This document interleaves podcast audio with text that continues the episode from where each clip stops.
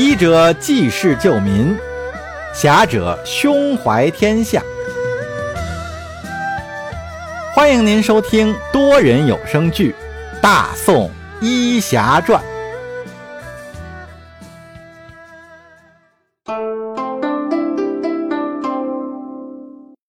第二集：叶禅的想法。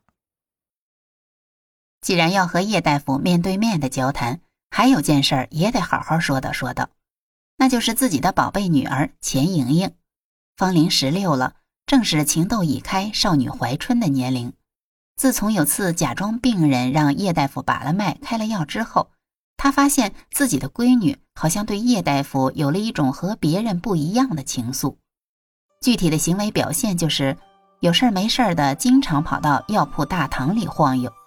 时不时的给叶大夫倒倒水、磨磨墨啥的，偶尔还拌两句嘴。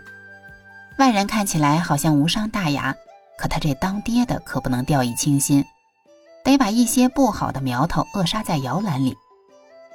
他的女儿可不能随便的嫁人，他未来的姑爷一定要是德才貌全面发展的青年才俊。虽然这叶大夫的德貌能过关。可重中之重的才子这一关却过不了，直接就是一票否决。这个事儿，钱老板觉得很有必要和叶禅讲清楚，让他千万不要对自己的女儿有什么非分之想，即使有，也要赶快断了念想。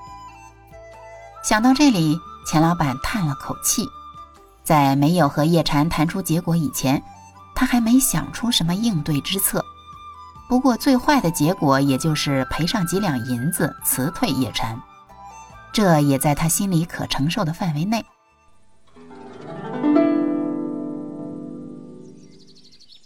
次日午时已过，叶禅收拾东西准备离开善德堂的时候，钱老板走过来对叶禅说：“叶大夫，不忙的话，是否可以借一步到后堂说话？”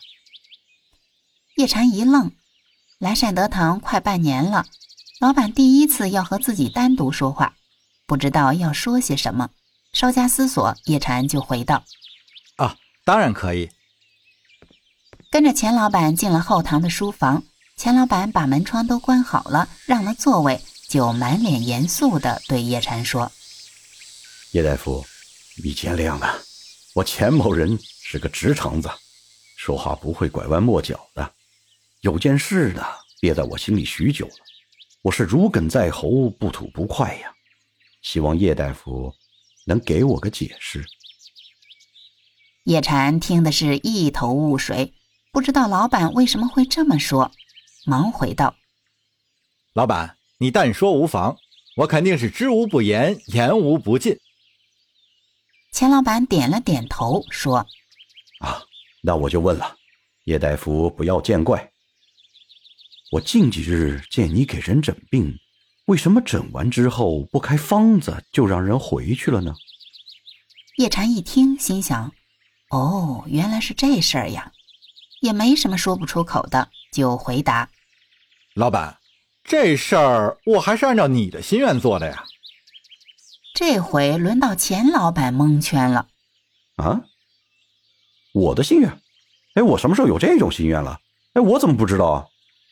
钱老板连声发问，差点让唾沫呛了气管子。叶禅见钱老板反应有点过度，忙说：“哎，老板，你别着急，听我慢慢跟你说。前段日子我们闲聊的时候，你不是说要积德行善吗？我就寻思着，你开这善德堂，应该也是为了帮人们解除病痛。我对你的义举很感动，所以就想帮你一把。”我就想着怎样既能给人看好病，同时也让病人少花钱，让他们都能念您和这善德堂的好啊！钱老板不解的问：“可是不拿药怎么治好病呢？”叶禅解释着：“是这样的，钱老板，那些没开药的病人，其实都不是什么要紧的病，不用开方子也能治得好。现在的季节，草木繁盛。”不要紧的小病，到山里学么些常见的药材，自己在家里或熬或敷，就能治得差不多了。呃，这……钱老板一时语塞，心里气儿不顺，也一时无法用语言表达出来。钱老板，我这么做也是帮你行善呀。你看，现在愿意来善德堂瞧病的人是越来越多了呀。叶禅继续说着：“人是多了，可是我们没赚到银子呀。”钱老板终于把要表达的重点说了出来：“老板，你不是要行善吗？行善也要吃饭呀，小叶，你还年轻，可能不知道生活的艰辛。我这一大家子好几口人都指着这个药铺吃饭呢，我不能不顾家人的温饱与性命。”干着赔本赚吆喝的买卖吧。钱老板苦口婆心的说着，话说到这份上，叶禅觉得钱老板的话有点危言耸听了。是有人瞧病没开药不假，但人数很少，药铺的生意也还不错，说赔本有点不切实际了。记得下山时，师傅教导自己说：“医者道者，当悬壶济世。”治病救人，普及众生。下山一年多来，自己也是按着师傅的话去做的。本想在标榜着乐善好施的钱老板这里大展一番拳脚，可还没真正施展，就被老板数落了。以后该怎么办呢？叶禅一时有点迷茫。钱老板现在知道了事情的来龙去脉，心里也踏实了不少。现在他正盘算着自己怎样才能名利双收呢。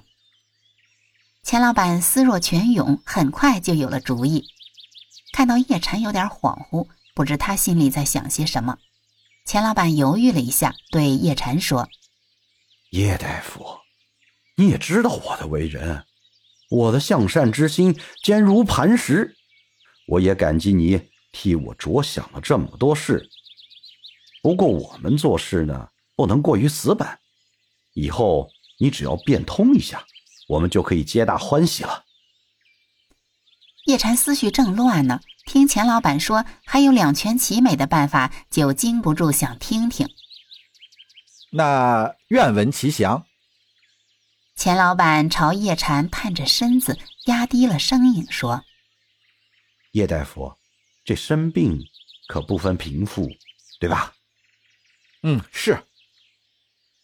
富人治病是不怎么心疼钱的，对吧？呃，对。既然叶大夫也认同我的想法，那事情就好办了。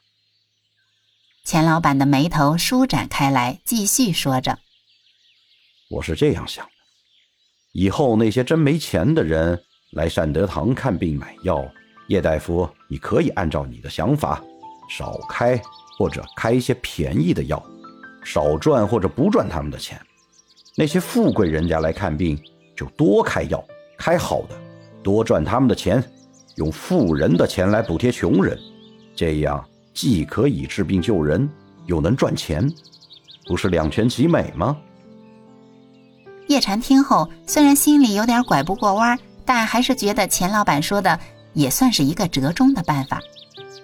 想自己下山的时候，师傅也曾叮嘱过自己：下山后要入世随俗，广济群生。